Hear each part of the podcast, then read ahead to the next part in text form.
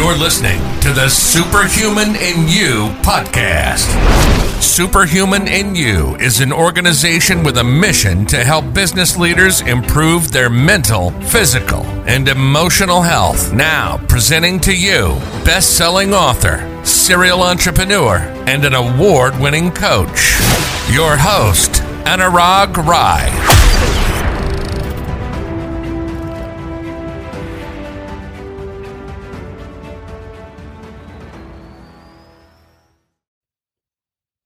When he was a young boy, his parents thought he might be intellectually disabled because he could not speak till the age of four. Later in his life, this boy dropped out of school at the age of 15. He failed his first entrance exam to pursue higher education. His first job was working as a clerk in a patent office. And that's also where he discovered the theory of relativity. He went on to become the most influential physicist of 20th century. I find the life story of Albert Einstein as one of the most fascinating and inspiring stories of all time.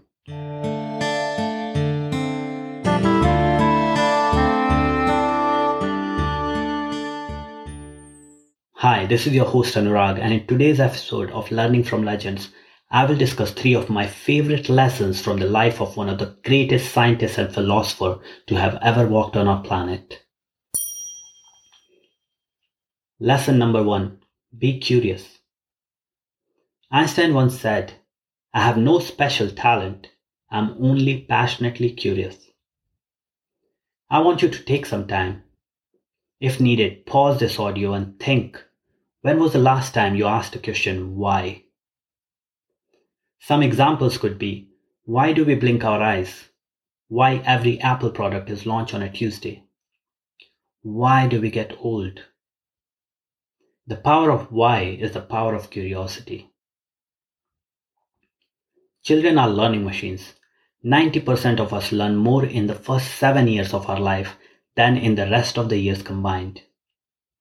Research shows that an average four year old asks 300 questions a day. But the same child, when gets to the high school age, usually loses their inquisitive mind, and the only type of questions they ask is Can I use the bathroom? We are born curious, but as we grow up, we are told to follow instructions and rules without asking questions. So much so that we develop this as a norm. We accept the rules created by the society without questioning them. We live in times where machines are far smarter than us in most aspects. But there's one massive advantage we have which makes us superior to them and that is our ability to ask better questions. All great inventions from phone on which you may be listening to this podcast to the internet connection on which this is streaming started with a question. So when we have established the importance of curiosity, how we can make it a lifestyle. I believe change happens inside out. So in order to reinstate our lost curiosity, we must Adopt behaviors which support curiosity. There are four key behaviors of naturally curious people. 1. They see situations without judgment. They do not rush to label something as right or wrong way, just because that's the way it has always been labeled. Instead, they approach every situation with a curious mind. 2. They ask a lot of questions. 3. They are fully present, engaged and thinking, not living a life on autopilot, but a life on discovery. 4. They are willing to be wrong. Research suggests that an average four year old asks about 300 questions a day. But how many do you? So, my challenge for you is that accept nothing in life because someone said so. Be bold and ask the question, why?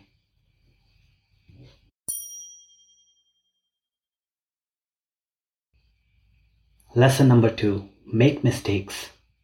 According to Einstein, a person who never made a mistake never tried anything new. This does not mean you should deliberately make mistakes. What this means is most people make mistakes when they start something new. In fact, humans have always learned from their own or others' mistakes. Every master was once a disaster, and every expert was once a beginner. If I gave you three balls and asked you to learn to juggle them in three months, do you think it's an achievable goal? Yes, most people can learn to juggle in three months.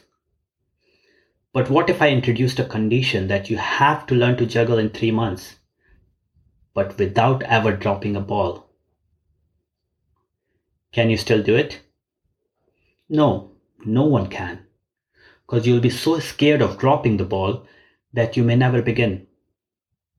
The only way to guarantee your failure is to never start because of the fear of failure.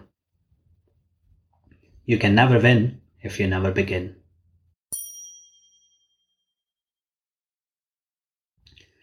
Lesson number three no problem can be solved from the same level of consciousness that created it. Before I explain my understanding of this lesson, let me first tell you what I mean when I talk about consciousness. Consciousness is your awareness. Anything that ever exists only exists because you are aware about it. Often we feel stuck in life because we have not changed our perspective, or in other words, we have not changed our level of awareness. Has it ever happened to you that you are driving a car with handbrakes on, trying to put your foot down only to wonder why your car is not picking up the speed? Then, as soon as you shift your awareness, you realize that it's because your handbrakes are on.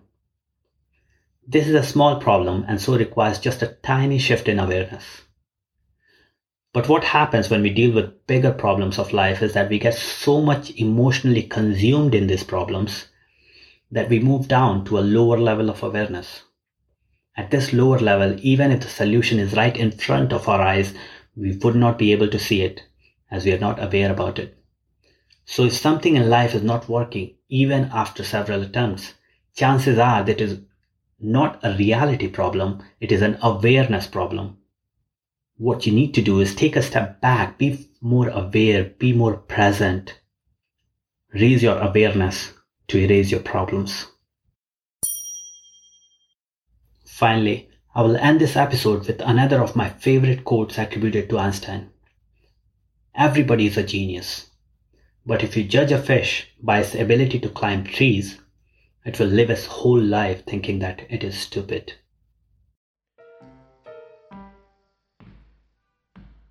Thank you for listening to the Superhuman in You podcast. Find out more at superhumaninyou.com.